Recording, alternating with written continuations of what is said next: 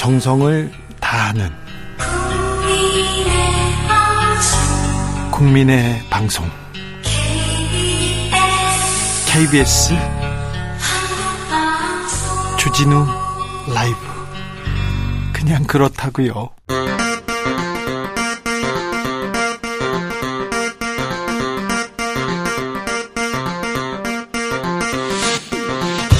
주진우 라이브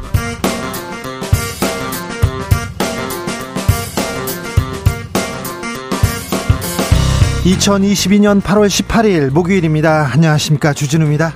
대통령실 개편합니다. 민심 되돌리고 지지율 반등시키겠다는 대통령실 2기 참모진의 김은혜 전 의원 홍보수석으로 합류합니다. 기획실장 정책수석 자리 신설한다고 합니다. 하지만 이번에도 영부인 보좌하는 제2부속실은 검토되지 않고 있습니다. 질문 받는 대통령 되겠다. 취임 100일 윤석열 대통령 약속했는데요. 오늘은 질문 한 개 받았습니다. 기자들의 수다에서 알아보겠습니다. 윤석열 정부의 첫 검찰총장 누가 돼도 식물총장이 될 수밖에 없다. 우려와 걱정 있습니다. 총장 패싱 인사 논란도 있습니다. 이미 뭐 인사 다 끝났는데요. 100일 동안 공석이었던 검찰총장 자리에 윤석열 사단 이원석 대검 차장 내정됐습니다. 한동훈 법무부 장관과는 연선 동기고요. 삼성 비자금 수사하고 박근혜 전 대통령 조사한 특수통 검사입니다. 공정거래위원장에는 한기정 교수가 내정됐습니다. 주스에서 정리해 보겠습니다. 윤석열 대통령 김대중 오부치 선언 언급합니다. 김대중의 외교력으로 꼬여 있는 한일 관계 풀겠다고 합니다.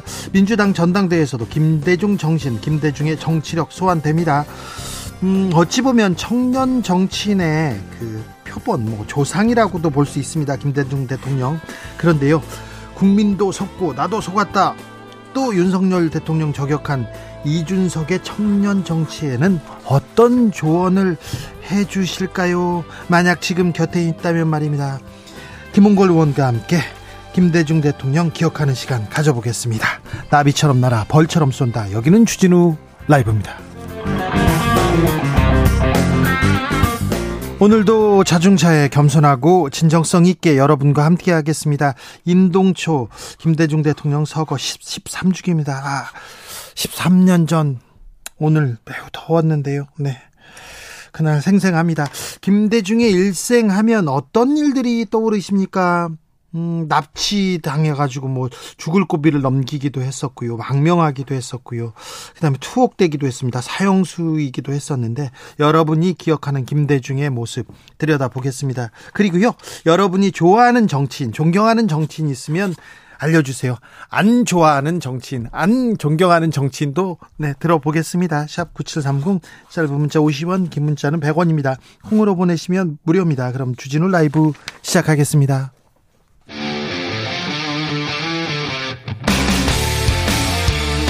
탐사보도 외길 인생 20년. 주 기자가 제일 싫어하는 것은? 세상에서 비리와 부리가 사라지는 그날까지 오늘도 흔들림 없이 주진우 라이브와 함께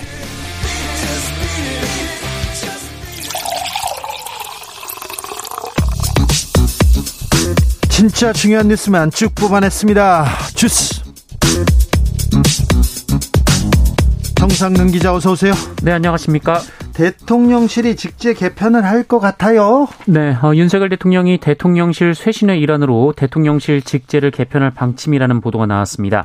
어, 비서실장과 국가안보실장 외에 어, 실장을 한 자리 더 만들고 또 정책 조정 기능을 보완하기 위해 어, 수석을 두 명 더 두는 방안이 유력하게 검토되고 있다고 합니다.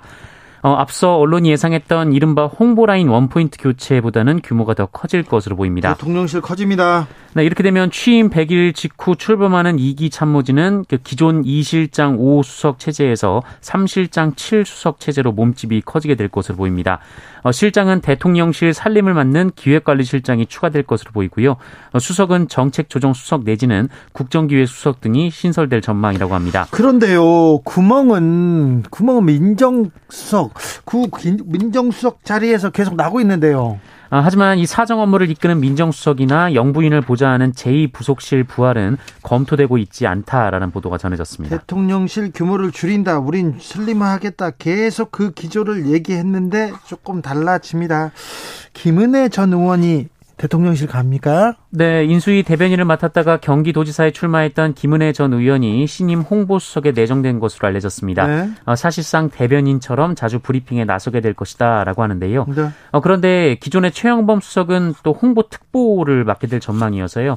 이 대통령실의 홍보 사령탑이 이 수석인지 특보인지 좀 알 수가 없는 상황이 됐습니다. 수석이 또 전면에 나설 것 같습니다. 강인선 대변인은 또 외신 대변인으로 어, 자리를 옮길 것 같지요? 일단은 그런 그런 기사가 계속 나오고 있습니다. 음. 이준석 전 대표 네, 비판의 수위 계속 높입니다. 네, 이준석 전 대표는 오늘도 방송 출연을 이어갔는데요. 점점 윤석열 대통령에 대한 비판 수위를 높이고 있습니다. 아, 오늘은 KBS 라디오에 출연해서 이 대통령의 통 큰 이미지가 강조되다 보니 선거 결과가 좋으면 선거 때의 갈등은 털고 갈 수 있겠지라고 했는데 그게 아니었다라면서 어, 국민도 속고 나도 속았다라는 말을 했습니다. 이거 국민도 속고 나도 속았다. 어, 들어본 말인데 이거 패러디했네요. 네, 박근혜 전 대통령이 이명박 정부 시절인 지난 2008년 28대 총선 당시 친박계 인사들이 대거 공천 탈락하자 국민도 속고 나도 속았다 이 말을 한 적이 있었습니다. 어, 또한 이준석 전 대표는 윤석열 정부 100일을 평가해달라라는 질문에 윤석열 정부의 모델하우스에는 금 수도꼭지가 달렸는데 어, 정작 납품된 것을 보니 녹슨 수도꼭지가 달렸다라고 말했습니다. 네. 어, 일종의 사기라는 건데요. 그 이준석 대표는 사기라고 느낄 것이다라는 지적에 어, 지금 그런 지점이 있다라고 말했습니다. 국민들이 사기라고 느낄 것이다. 국민도 속고 나도 속았다. 아, 이준석 대표는 계속해서 비판의 수위를 높여가면서 아, 이, 이명박 정부 시절에 박근혜 전 대통령이 가던 길 그러니까 어, 여당 내 야당 역할을 하면서 자기의 존재감 계속 이어갈 것으로 보입니다. 네. 아, 국민의힘 내부에서는 또 그리고 이, 윤석열 대통령 주변에서는 이준석 대표에 대한 비판 또 이어갑니다. 네, 어, 윤석열 캠프에서 청년 본부장을 지낸 장해찬 청년재단 이사장은 오늘 국회에서 기자회견을 열고 이준석 전 대표를 향해 이 선당우사라는 숭고한 단어 앞에서 내로남불하기 하지 말기를 바란다라며 어, 집권 여당 당 대표라는 막중한 자리는 누군가의 자기 정치를 위한 것이 아니다라고 비판했습니다. 그러면 또 이준석 대표 또 가만히 안 있죠. 네, 어, 이준석 전 대표는 윤석열을 뽑은 젊은 세대를 찾아서 이준석을 보고 찍었는지 장해찬을 보고 찍었는지 그 비율을 보면 될 일이라면서 공익재단 이사장 자리를 받았으면 정치에 개입하지 않는 것이 좋다라고 비판했습니다. 네. 어, 김용태 국민의힘 전 최고위원도 알량하고 졸렬한 시각에 참 유감이다라고 반박했습니다. 아니 근데 이준석 보고 찍었는지 장해찬 보고 찍었는지 그 비율로 더 따져보면 된다 이렇게 얘기하는데 이건 또 맞는 말은 아닌데 적절한 비유는 아닌데 아무튼 이렇게 받아칩니다. 계속해서 이 말꼬리 싸움은 이어질 것으로 보입니다. 윤석열 정부 100일 지났는데 이준석 대표와의 이 아, 말대포 총질은 계속되고 있습니다. 가처분 신청은 언제 나온답니까? 네, 빨라도 다음 주에나 결과가 나올 것으로 보입니다. 서울 남부지법 민사 51부는 어, 신중한 사건 검토를 위해 상당한 시간이 소요된다라면서 이번 주 내로는 결정이 어렵다라고 밝혔습니다. 네, 고민하고 있다, 고민을 많이 했다 하면서 결론을 내겠습니다. 이번 주는 아니고 다음 주도 아, 주 좀 말 가까울 때 그때 결론이 나지 않을까. 좀 더 미뤄질 수도 있으나 그러지 않을까 생각합니다. 음. 윤석열 대통령 취임식에 누가 참석했느냐 논란이 많았는데요. 계속해서 김건희 여사 주변 사람들이 한 명씩 두 명씩 나옵니다. 네, 통장 잔고 증명서를 위조한 혐의로 윤석열 대통령 장모와 함께 기소돼서 유죄를 선고받은 김모 씨가 김건희 여사의 추천으로 지난 5월 10일 치러진 윤석열 대통령 취임식에 초청됐다라고 한겨레가 보도했습니다. 어, 한겨레는 이 대통령 취임식 초청자 명단을 확보해서 보도하고 있는데요. 어, 김모 씨 그리고 김모 씨의 부인 정모 씨가 이 취임식 참석자 명단에 포함됐다라고 합니다. 음. 어, 김모 씨는 윤석열 대통령 장모 최모 씨가 경기 성남시 도촌동 땅을 사들이는 과정에서 어, 장모 최 씨가 저축은행에 수백억 원대의 거액이 예치된 것처럼 잔고 증명서를 위조하는 작업을 도운 혐의로 재판에 넘겨져서 지난해 12월 의정부 지법에서 징역 6개월의 집행유예 2년을 선고받은 바 있습니다. 권오스 전 도이치모터스 회장 아들이 취임식에 참석했죠? 네, 뿐만 아니라 이 권오수 회장의 부인 안모 씨 그리고 도이치모터스 부사장 오모 씨도 어, 역시 취임식 명단에 있었다고 한겨레는 보도했습니다. 취임식에 또 또 다른 사람도 있습니까? 네. 어, 이와 함께 이 김건희 여사와 그 김건희 여사가 이 이사로 있던 그 사내 이사로 등재된 법인을 어, 인수했던 렌터카 회사가 있었는데요. 네. 어, 이 렌터카 회사의 대표도 취임식에 초청이 됐다라고 합니다. 뭐그 관련된 사람이 이렇게 또 올 수 있는데 또 있습니까? 네, 서울 산남동 대통령 공간 리모델링 공사를 수의 계약으로 따낸 업체 대표를 있죠. 네, 김건희 여사가 대통령 취임식에 초청했다고 역시 한겨레가 보도했습니다. 아, 해당 업체는 취임식 보름 뒤인 올해 5월 25일 12억 2,400만 원짜리 한남동 관절 리모델링 공사를 수의 계약으로 수주했습니다. 가까운 사람인가 봅니다. 그래서 불렀나 본데 아무래도 대통령 취임식 참석한 사람들 누가 어디서 이렇게 참석했다 어떤 이유다 지인이다 어떤 관계다 이런 얘기를 좀 한번 설명하는 게 나을 것 같아요 계속해서 관심사고 계속해서 나오지 않습니까 네. 계속 나오네요 매일매일 네 계속 나오고 있습니다 네.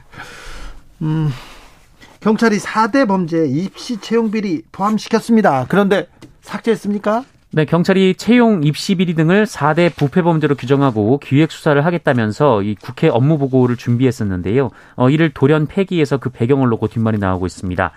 어, 오늘 경찰청이 국회 행정안전위원회에서 업무 보고를 하고 있는데요.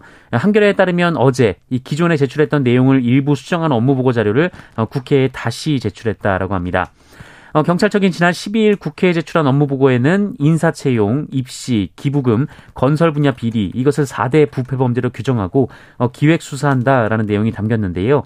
어, 뒤바뀐 업무 보고 자료에는 금품 수수, 재정 비리, 권한 남용, 불법 알선 불법 알선 및 청탁을 4대 부패 범죄로 전면 수정했습니다. 네. 어, 그러니까 12일에 입시 채용 비리 자료가 포함된 그 자료는 한겨레에 이제 보도된 바 있는데요. 어, 당시 한겨레는 이 기획 수사 업무 보고 내용이 윤석열 정부 핵심 인사인 한동훈 법무부 장관과 이 권성동 원내대표 등이 각각 입시 채용 관련 논란으로 경찰과 고위공직자 범죄수사처에 고발된 상황에서 나왔다. 어, 이렇게 보도한 바 있습니다. 있습니다. 네. 어, 그런데 이 보도가 나온 이후 경찰청이 이례적으로 이 국회에 제출된 업무 보고를 수정했기 때문에 한동훈 장관과 권성동 원내대표를 의식한 것 아니냐 이런 지적이 나왔는데요. 어, 경찰청은 최종 버전이 아니었고 실무상의 실수라고 해명을 했다고 합니다. 그렇습니까? 오늘 경찰청 업무 보고가 있었습니다. 네.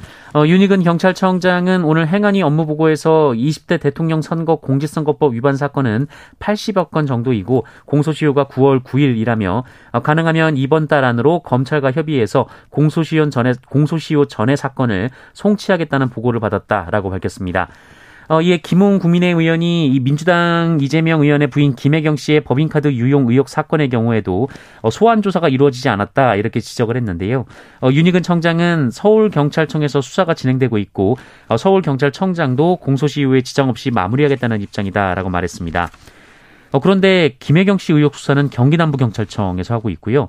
또 서울경찰청은 이 김건희 여사 관련된 수사를 하고 있습니다. 어, 또 김혜경 씨 사건과 관련해서 공소시효 내에 사건을 마무리하겠다 어, 이렇게 밝힌 사람은 서울경찰청장이 아니라 어, 국가수사본부장이어서요. 윤희근 경찰청장이 업무를 제대로 파악하고 있냐라는 지적도 나왔습니다. 업무를 제대로 파악하고 있냐 이런 지적 나왔습니다. 근데 너무 많기도 하네요.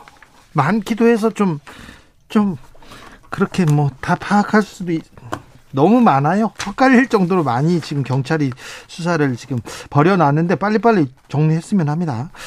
아, 윤석열 정부의 첫 검찰총장 누가 오르나 관심사였는데 이원석 대검차장이 지명됐습니다. 네, 한동훈 법무부 장관은 오늘 윤석열 대통령에게 검찰총장 후보자로 이원석 대검찰청 차장검사를 임명 제청했습니다.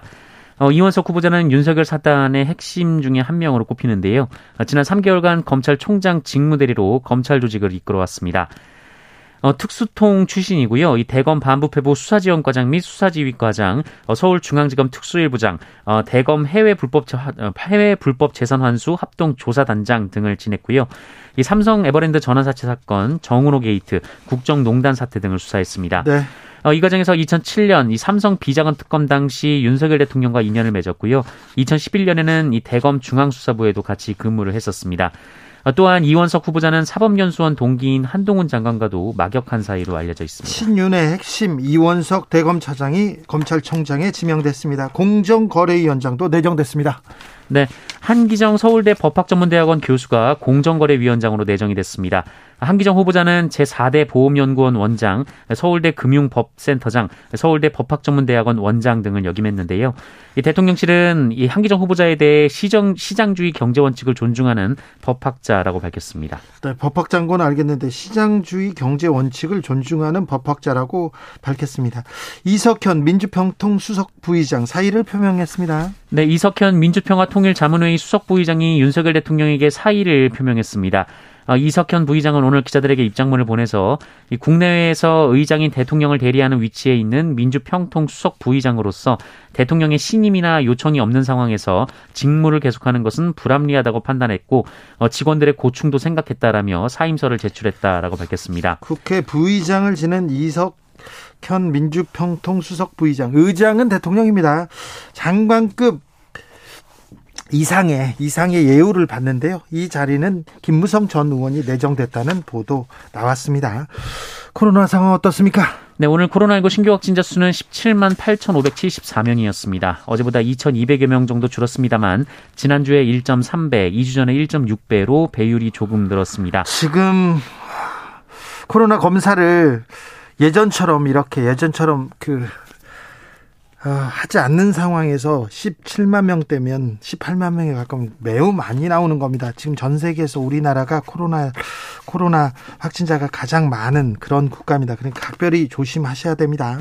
네, 위중증 환자는 전날보다 한 명 많은 470명으로 이틀째 400명대를 기록하고 있고요. 네. 사망자는 61명으로 직전일보다 19명이 많았습니다. 사회적 거리두기 물론 필요하고요. 감염 이력이 있는 사람도 3차 접종 권고하고 있습니다. 방역 당국에서 음, 박근혜 전 대통령에게 소주병을 던진 40대 실형 선고받았네요. 네, 박근혜 전 대통령에게 소주병을 던진 혐의로 재판에 넘겨진 40대에게 징역 1년이 선고됐습니다.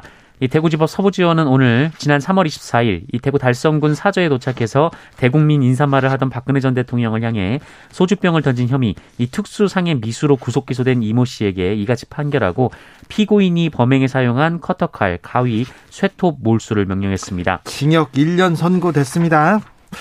세계 최대 고인돌을 훼손한 김해 씨 이분들 이분들 경찰 조사 받게 됐습니다. 네, 경남 김해시가 세계 최대 규모로 알려진 고인돌 복원 정비 공사를 진행하던 중 유적을 훼손한 혐의로 고발돼서 경찰 조사를 받게 됐습니다. 이건 복원 공사가 아니라 그냥 뭐 고인돌을 망쳐놨던데요. 네, 문화재청이 이 정비 사업의 주체인 홍태용 김해시장을 매장문화재 보전 및 조사에 관한 법률 31조 2항을 위반했다면서 고발을 했는데요. 예.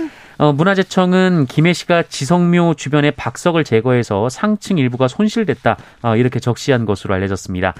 어, 관련법은 허가 또는 변경 허가 없이 매장 문화재를 발굴한 자, 어, 이미 확인됐거나 발굴 중인 매장 문화재의 유지 어, 매장 문화재의 현상을 변경한 자, 어, 그리고 매장 문화재 발굴의 정지나 중지 명령을 위반한 자는 10년 이하의 징역이나 1억 원 이하의 벌금에 처하도록 하고 있습니다. 이 구산동 지성묘는 지난 2006년 이 택지 개발 공사 과정에서 땅속 10m에서 발견이 됐는데요. 길이가 10m, 너비가 4.5m, 높이 3.5m, 이 무게 350톤의 규모로 이 세계 최대 규모의 고인돌로 알려져 있습니다.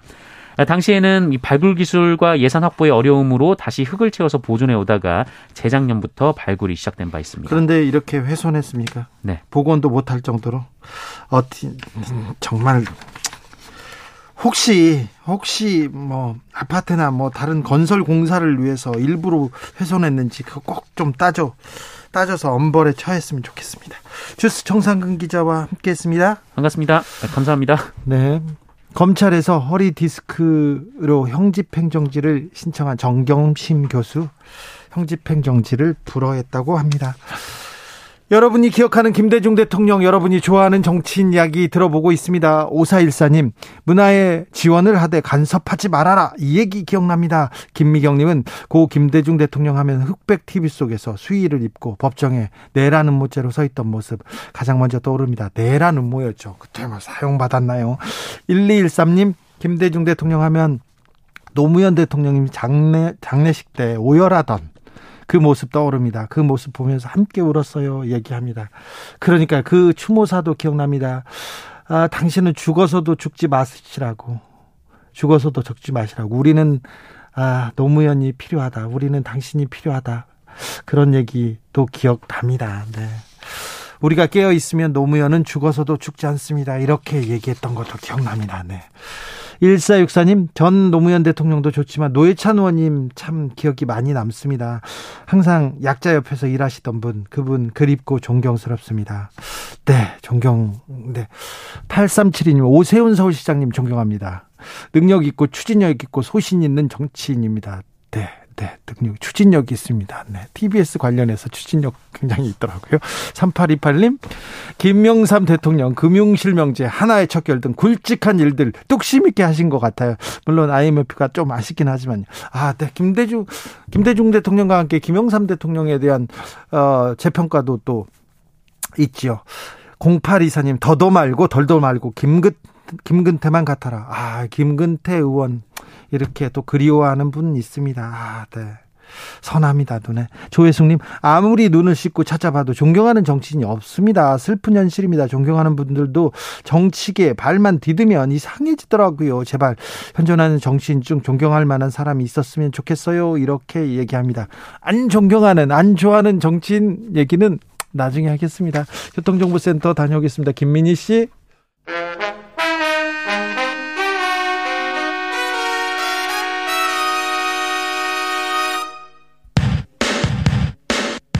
라이브 돌발 퀴즈. 오늘의 돌발 퀴즈는 객관식으로 준비했습니다. 문제를 잘 듣고 보기와 정답을 정확히 적어 보내주세요. 이것 일시 멈춤 제도가 시행된 뒤 한 달간 관련 교통사고가 줄어든 것으로 나타났습니다. 경찰청은 이것 일시 멈춤을 시행한 한 달 동안 발생한 이것 교통사고는 전년도 같은 기간 대비 51.3% 감소했다고 밝혔는데요. 매년 이것 교통사고로 130명 이상이 사망하자 보행자 보호를 위해 이것 일시 멈춤 제도가 시행됐습니다. 차가 오른쪽으로 도는 것을 가리키는 이것은 무엇일까요? 보기 드릴게요. 1번 공회전, 2번 우회전, 3번 공중회전. 다시 한번 들려드릴게요. 1번 공회전, 2번 우회전, 3번 공중회전. 샵 9730 짧은 문자 50원 긴 문자는 100원입니다. 지금부터 정답 보내주시는 분들 중 추첨을 통해 햄버거 쿠폰 드리겠습니다. 주진우 라이브 돌발 퀴즈 내일 또 만나요.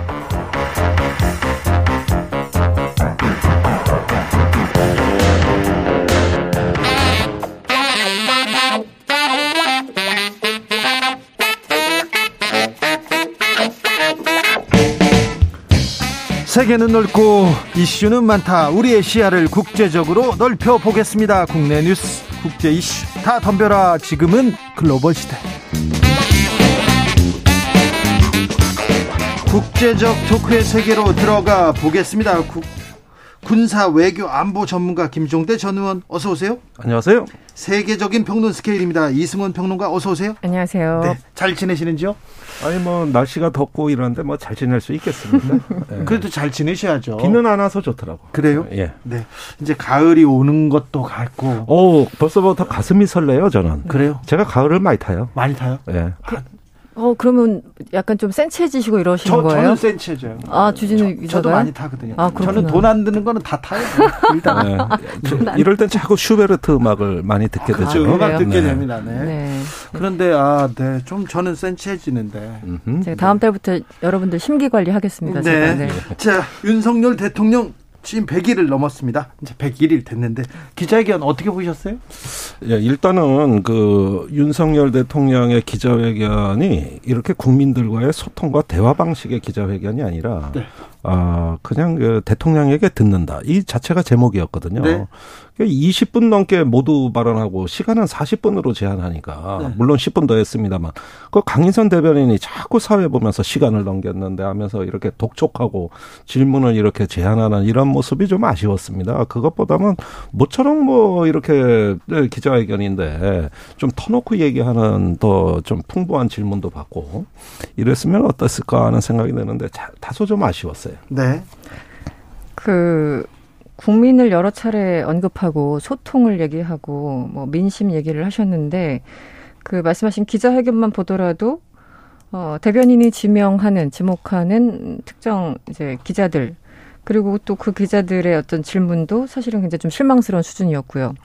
예를 들어 뭐 그 여러 가지 있지만 가장 사람들이 궁금해하는 김건희 여사부터 뭐 건진법사부터 여러 가지 이제 이슈들이 있는데 거기에 대해서 질문하는 사람들도 없었고 윤회관도 없었고 윤회관도 없었고요. 네. 그리고 뭐 하여튼 질문을 하고 그 질문도 시원치 않았지만 답변도 또 엉뚱한 답변을 하시기도 하고요. 그리고 보통 질문을 하면 다른 얘기하면 후속 질문이라는 게 있어야 되잖아요. 근데 네. 그런 기회도 없었어요. 그런데 기자 출신인 강인선 대변인이 또 그 악역을 했다라는 게 참 안타깝다는 생각이 들고 음. 소통을 한다고 했는데 사실 본인 얘기하고 끝났다는 생각이 듭니다. 네. 네. 뭐 지지율을 올린다기보다는 지지율을 떠, 떨어뜨리는 걸 막기 위해서 지지율 떨어지는 걸 막기 위한 어떤 그 기자회견이란 이런 색깔에 느껴집니다.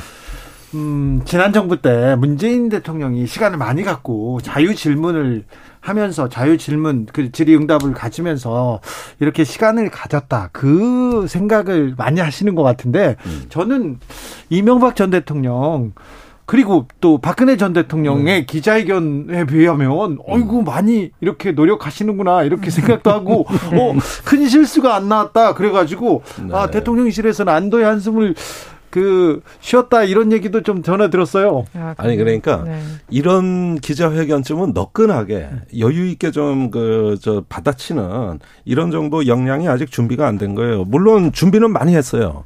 보니까 공부도 많이 하고 나왔더라고. 음. 아, 그래요? 예. 공부를 제가 보기엔 꼼꼼히 하고 꽤나 준비해서 나온 거예요. 그런데 준비된 것만 보여줘야지 오버하면 안 되는 거고 또 어떤 자유롭게 그 기자들의 즉석 질문이 나오도록 해서도 안 되는 거고 시간 제한을 미리 공지해서 많은 질문을 원천 봉쇄하고 이런 장치들이 많이 들어간 거예요. 아, 네. 예. 그러다가 보니까 이게 좀 아쉬운 기자의 해견이다 이 뜻이지 네. 준비야 했죠 당연히. 네. 알겠습니다. 그런데 어제 마침에 지금 100일 날 아침에 미사일을 북한에서 두 방 팡 또 발사했습니다. 이건 네. 또 무슨 속도 있습니까? 아, 이번에 발사한 것은 순항 미사일입니다. 네. 아, 이건 유엔 안보리 제재 대상은 아니에요. 순항이 뭐, 뭐, 뭡니까? 크루즈 미사일이라고 하는데 우리가 통상 그 북한의 유엔 안보리에서 제재하는 미사일은 탄도 미사일. 즉, 그, 그 비행 궤적이 미리 포물선이 정해져 있어가지고 네. 쏘면은 이제 어떤 그 중력에 의해 자유낙하하는 네. 이런 어떤 그 미사일을 탄도 미사일이라고 하는 거거든요. 어, 굉장히 또 사이즈가 크기 때문에 위협적이고 핵을 탑재할 수 있습니다. 네. 반면에 순항 미사일은 지형에 따라 가지고 여러 번 이렇게 지그재그로 또는 높낮이를 바꿔가면서 하는 일종의 항공기예요. 음. 무인 항공기 같은 거라고요. 그래서 속도가 느리고 크기가 작으니까 이런 것들은 핵을 탑재하기가 좀 곤란하다. 음. 이래가지고 제재 대상에는 돌아가 있지 않습니다. 네. 그런데 왜 쏘았을까요? 예, 일단 한미연합훈련이 지금 예고돼 네. 있습니다. 다음 주 월요일부터 시작이 되죠. 그래서 아무래도 한반도의 긴장이 높아지고 있는 시기에 이 순항미사일 역할이라는 것은 북한으로 접근하는 한미 연합군을 해상에서 차단할 수 있는 전력입니다.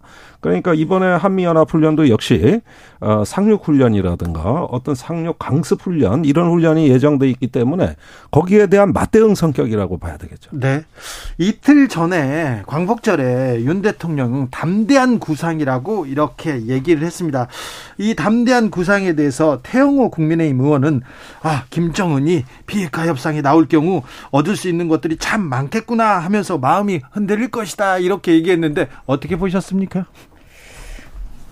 마음이 흔들릴 것 같지는 않고 북한의 어법이나 북한의 논법을 기존에 그 해, 해왔던 것들 패턴들을 상기한다면 굉장히 기분 나빠할 것 같습니다. 예, 제가 생각하기에는 왜냐하면 그, 그니까 내용들이 다 좋아요. 내용들은 좋죠. 뭐, 민생 개선, 경제 발전, 뭐, 인프라 구축, 얼마나 좋습니까? 3대 분야에서 어, 다섯 개 사업을 하겠다는 거잖아요. 다섯 개 사업이라는 게 한 여섯 개 정도 되겠네요. 뭐 발전, 송배전 인프라, 항만, 공항, 뭐 현대화, 뭐 병원, 의료 인프라 이런 것들 이제 깔아주겠다는 건데 다 좋은 내용들이에요. 그런데 지난 한 30년간, 그러니까 1차 북핵 위기 있었던 이제 93년, 94년 이후 지금 30년간 보더라도 북한이 어떤 식량이나 뭐 이런 것들 어려운 상황에서 뭔가를 도와준다고 할 때 언뜻 협상장으로 나오는 경우는 없었거든요. 없죠. 예, 그들의 첫 번째는 무조건 안보입니다. 안보에 대해서 그리고 평화 협정 뭐 이런 것들 안보 문제를 해결해야지만 그 다음에 이제 경제 지원이든 뭐든 수순이 따라오는 건데 그거를 모를 리가 없는데도 불구하고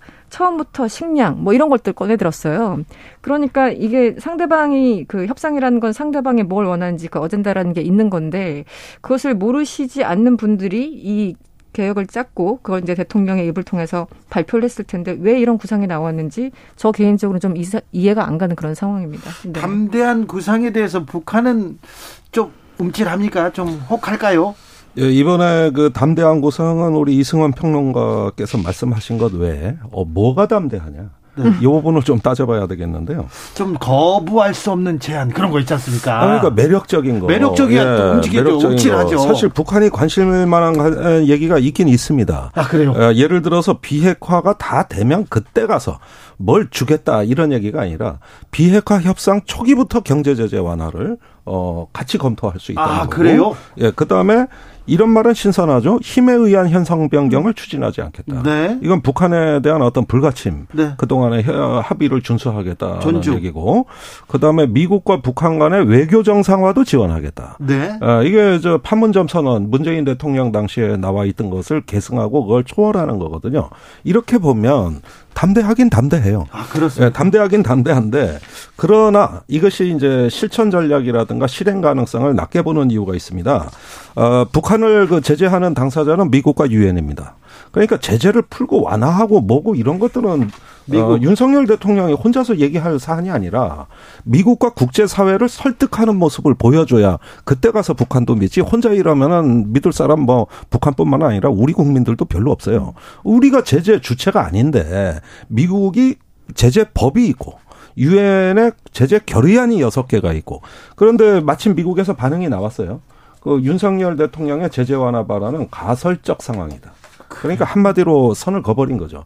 그건 어떤 그 북한하고 대화가 성숙된다는 또 북한의 어떤 그 비핵화 의지가 검증될 가능성이란 전제하에서 논의되는 거니까 그러면 이건 가설 가설을 얘기한 것이다. 이렇게 해가지고 상당히 그 선을 긋는 냉정한 반응이 있었고 또 미국의 소리 방송에서는 어, 유엔 안보리 관계자 발언을 인용해 가지고 어 뭐 김태효 안보실 그 차장 설명 그 북한의 히토리오하고 우리 뭐 식량 지원하는 거, 농업 지원하는 거 이걸 맞바꿀 수 있다 그랬는데 그것도 제재 위반이다.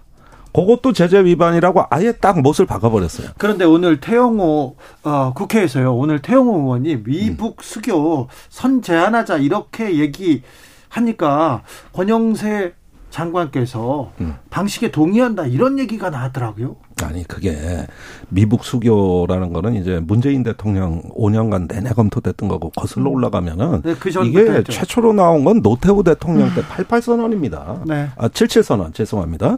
그 1988년에 나온 거예요. 지금 물경 30년이 넘었습니다. 그런데 이런 어떤 그 관계 정상화가 옛날에 클린턴 대통령도 거의 성사 직전까지 갔었고 네.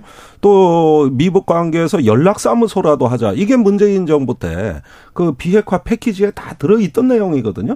그러니까 지금 여기서 그 담대한 구상에 나와 있던 거는 경제 지원에 관한 거는 USB 담아서 문재인 대통령이 김정은 위원장한테 전달한 한반도 신경제 지도에 대부분 나와 있는 내용이고. 네. 그다음에 비핵화 프로세스에 따른 관계 정상화가 다 나와 있던 내용이고. 그런데 지금은 어떠냐 하면은 계속 어 예수를 세부대에 담아야 되는데 예수를 예부대에 담는 거거든요. 그러니까 거기서 담대함의 효과가 다 사라진단 말이에요. 그 전에 다 나왔던 들어보던 다 나왔던 그리고 지금은 북한이 한미일에 대한 미련을 버리고 북중러 즉 북방으로 외교를 올인하고 있는 상황이거든요. 이런 점에서는 이게 지금 미국으로서는 그 이런 어떤 윤석열 대통령이 북한을 좀 진정시켜 준다면 미국도 좋아요. 우크라이나 때문에 바쁜데. 그러나 그 실행 국면에 들어가면 미국이 협조하기 어렵습니다.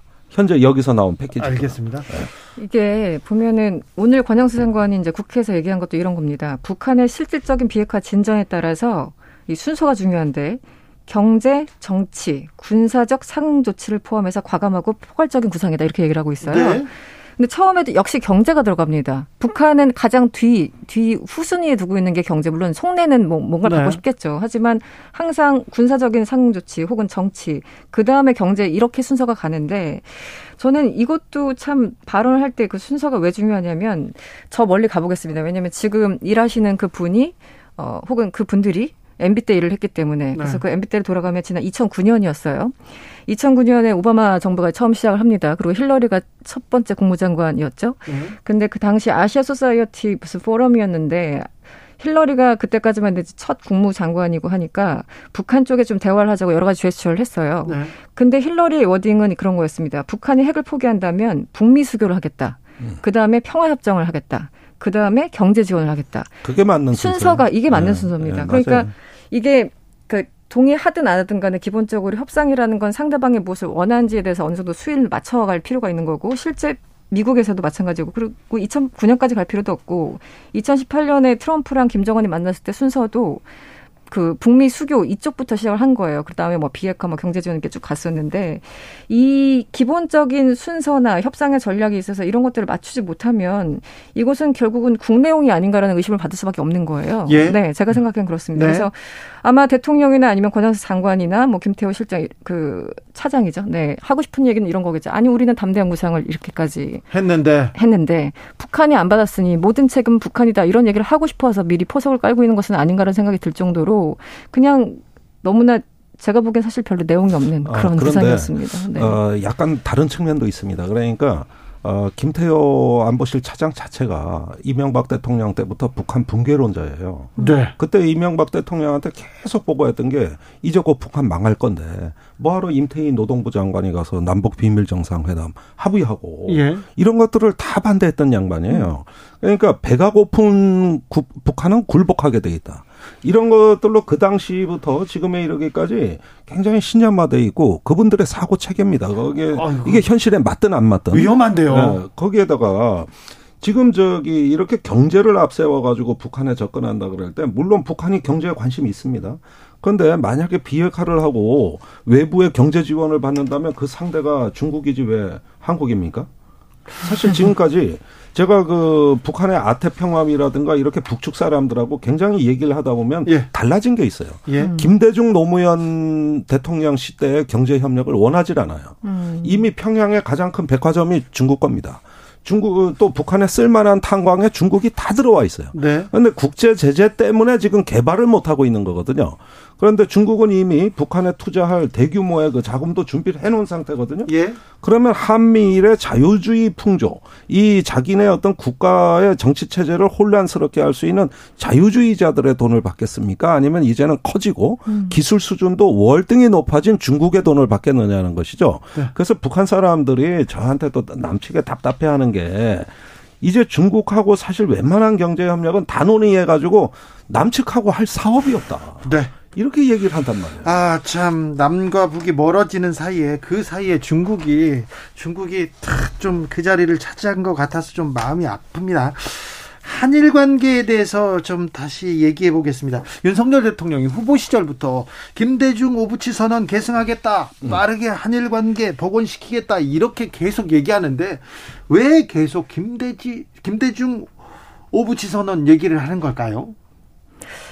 뭐 과거 그그 때 그 정도 수준으로 이제 한일 관계를 끌어올리겠다라는 기본적인 토대는 갖고 있는 것 같은데 매우 그때는 네. 뭐 상호 존중하고 그렇죠. 일본이 막 사과하고 통절한 반성이 들어가 있었죠. 있죠. 그러니까요. 네. 그런데 이 통절한 반성이 전제되고 기본적인 관계에서 앞으로 이제 한일 관계가 너무 과거에만 집착하지 말고 미래를 보자. 그때는 네. 굉장히 좋은 선언이었고 어, 우리 국민들도 상당히 인정하는 그런 부분이었는데 지금 빠진 게 통절한 사과 부분이지 않습니까? 그렇죠. 네. 선언만 얘기할 게 아니라 그 전제 조건에 대해서 짚고 넘어가야 되는데 지금 이번에 8.15 광복절 그 얘기 그윤 대통령의 워딩을 보거나 그 이후의 워딩들을 보면은 사실 위안부 문제나 강제징용에 대해서 거의 언급이 없습니다. 거의 뭐 제로이다시피 하고 과거사라는 단어로 퉁치고 이렇게 얘기를 가고 가고 있는데 어 지나치게 이 워딩들이나 이런 걸 보면은 일본의 눈치를 그러니까 관계 개선하겠다는 건 굉장히 좋은 목적인데 그럼에도 불구하고 방법론이라는 게 있잖아요. 근데 예?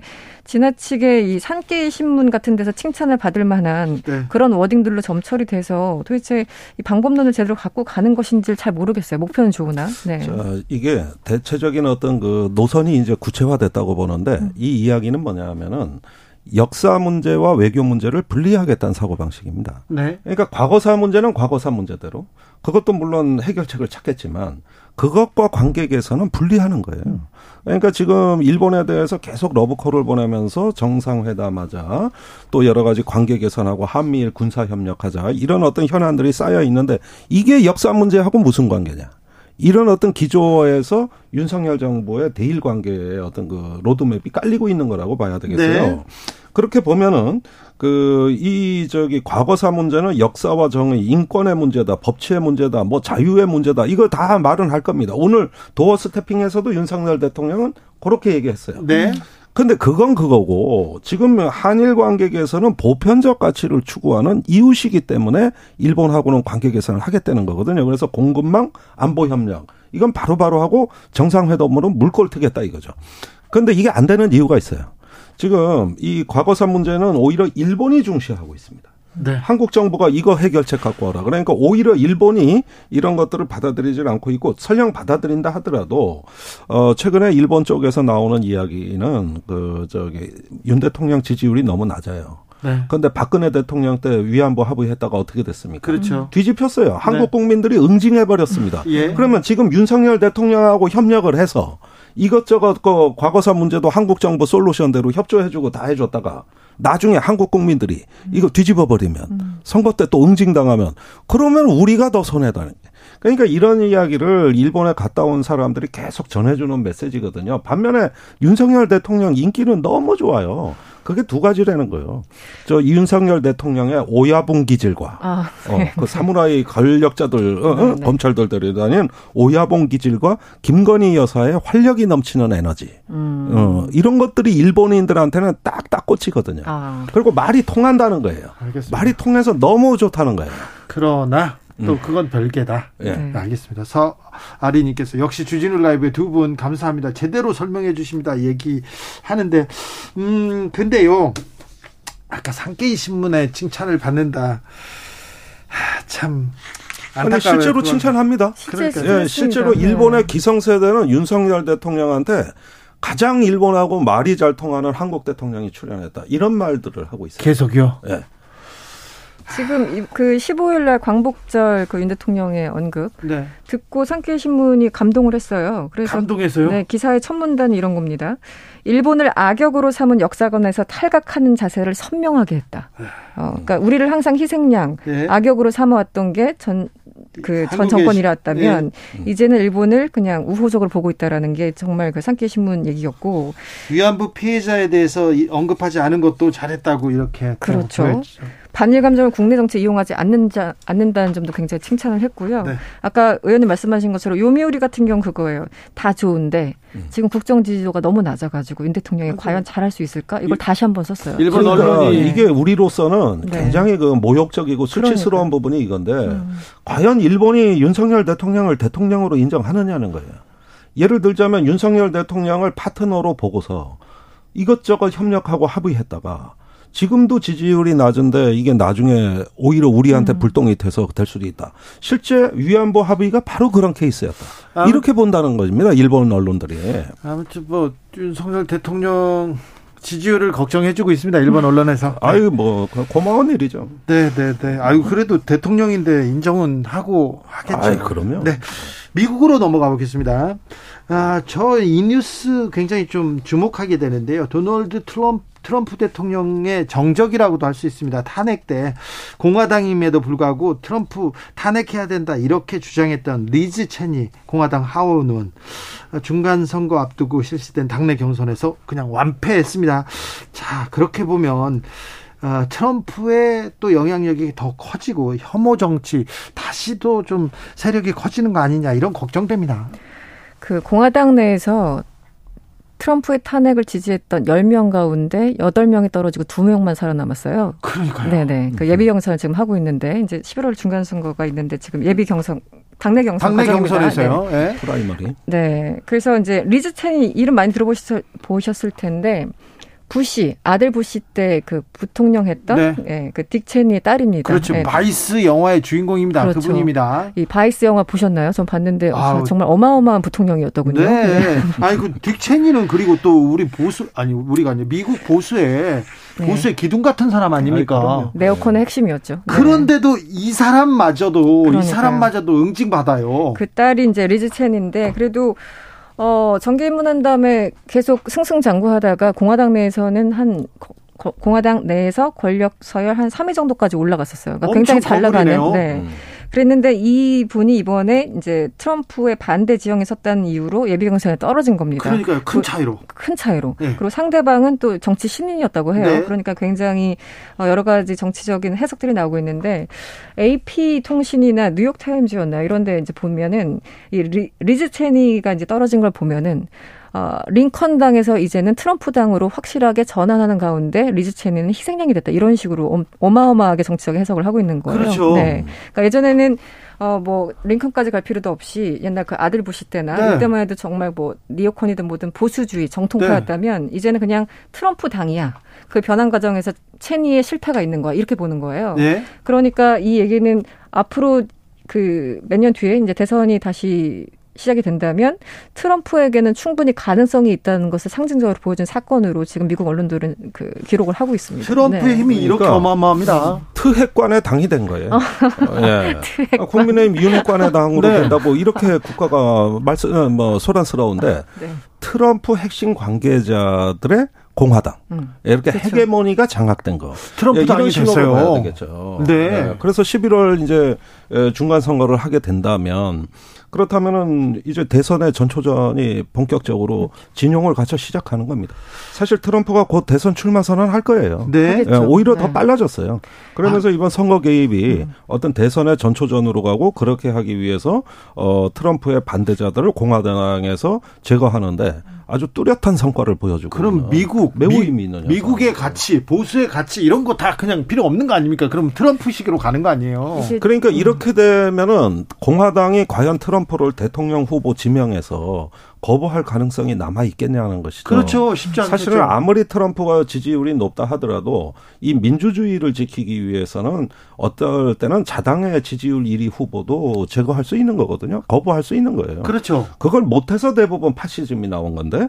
그런데 이렇게 되면은 트럼프 대통령의 공화당의 대통령 후보 지명도 매우 가능성이 높아지는 거라고 봐야 되겠고, 이제 앞으로 미국의 대선 얼마 남지 않았습니다. 이제 2년밖에 안 남았는데, 과연 어떤 일이 벌어질 지, 이거 again 트럼프 시대 이거 또 보게 되는 거 아닌지, 이런 느낌까지도 들어요. 성큼 다가온 것 같아요. 예. 네, 우리나라도 마찬가지지만 이제 당심과 예. 민심이 좀 괴리되는 경우 있지 않습니까? 그렇죠. 그러니까 지금 여론조사를 굉장히 많이 돌리고 있는데 미국 언론에서 트럼프 공화당에서는 여전히 압도적으로 우위를 차지하고 있는 건 맞아요. 그런데 공화당 소속이 아닌 뭐 공, 공화당 성향의 사람들도 포함되어 있겠지만 이제 소위 말하는 무당층까지 하면은 트럼프가 공화당 내 지지자들만큼 그렇게 인기가 있는 건 아니에요. 그렇, 그렇지만 이번에 이 F FBI가 압수수색하지 않았습니까? 네. 그러니까 역대 대통령 압수수색하는 경우는 거의 처음이 있었던 네, 일인데 네. 그것 때문에 지지율이 더 결집되고 있는 거예요. 그래서 최근에 FBI 압색 이후에 여론조사를 돌려보면 당내도 그렇고 무당층도 그렇고 트럼프에 대해서 더 지지하는 네, 지지율이 올라갔다고 자, 합니다. 국민의 네. 민심을 다 얻는 데까지는 어렵겠지만 음. 공화당 내 당심을 잡는 데는 충분할 수도 있어요. 충분히 재료가 된 거죠 이번에 압색이. 네. 그럼 다시 트럼프 시대 가는 거예요? 아유, 그러면은, 그러면 다시 그. 남북 판- 문제는 북미 남북 정상회담은 문제, 어떻게 예, 되는 북미? 정상회담은 또 기대해 볼 만하지 않습니까? 네. 뭐 여러 가지 지금 지금 음. 우리가 우려하는 건 민주주의 파괴, 적대와 혐오의 정치, 미국 내 정치 폭력이 지금 늘어나고 있어요. 네. 얼마 전에도 한 사람이 차를 몰고 돌진해서 사망하는 사건도 무- 트럼프 지지자고. 무장하 무장하고 FBI 막 쳐들 어가잖아요. 그래서 이런 건데 지금 미국의 민주주의의 기본 체력이 예전보다 좀 허약해진 거 아니냐. 음. 과연 이런 적대와 혐오 정치를 넘어서 미국 민주주의를 지켜내는 지성은 튼튼한가. 그리고 이런 식으로 계속 나가다 보면 이거 국민들이 분열되게 돼 있는 그렇죠. 거거든요. 네, 네. 예, 이게 이- 가장 그 미국에서 이렇게 만연한 적대와 혐오 정치 이전 세계로 퍼져 나가거든요. 우리나라가 그 뭐 굉장히 양극화됐다고 하지만 네. 미국도 만만치 않고요. 지금 뭐 여러 가지 그 FBI나 여러 가지 이제 수사 수사 보면은 더 이상 과거에 미국이 지탱해왔던 어떤 기본적인 패턴이나 어떤 프로토콜 이런 것들은 다 이제 어그러지는 상황이 아닌가 싶습니다. 네. 극단적인 정치의 양극화, 서로를 거의 악마화하는 그 극단적으로 싸우는 이런 혐오의 정치가 전 세계적인 추세인가요? 추세인 것 같습니다. 예, 그런데 이제 미국과 유럽 정치의 지난 10년간 가장 두드러진 특징은 좌우 포퓰리즘의 도약입니다. 예, 그러면서 이제 국민들을 아웃사이더 외곽에서 와가지고 그대로 선동해버리는 포퓰리즘 정치가 전성기를 이루고 있어요. 그렇죠. 그래서 집권한 사람도 많아요. 주로 우파지만. 네. 예, 그렇다고 해서 좌파가 또 지지 않습니다. 그래서 지금 유럽에서는 이미 극우 정당의 집권이 뭐 헝가리를 비롯해서 몇 군데서는 이미 이루어지고 또 추가로 예상이 되거든요. 이런 면에서 봤을 때는 극단의 정치의 시대. 이거는 정체성의 정치 시대입니다. 그러니까 어떤 합의된 수구의 민주주의의 기본 틀이 파괴되고 적대 혐오 분열 속에서 포퓰리즘이 성장하는 것이죠. 이게 그 민주주의 후퇴입니다. 민주주의 후퇴 그 파장이 우리나라에도 그대로 미친 것 같다. 음. 미치고 있지 않습니까? 아, 미치고 있죠. 그래서 걱정이에요. 네. 그래도 아직 한국 민주주의가 조금 낮습니다. 수준이 조금 예, 그거보단 좀 나요. 하기야 우리가 미국을 걱정해야 됩니다. 그리고 국민이 정치인 걱정하고 대통령 걱정하고 그다음 미국 걱정 하는 우리 세계가 미국을 걱정하고 있습니다. 네. 지글 씨, 김종대, 이승원 두 분 감사합니다. 고맙습니다. 감사합니다.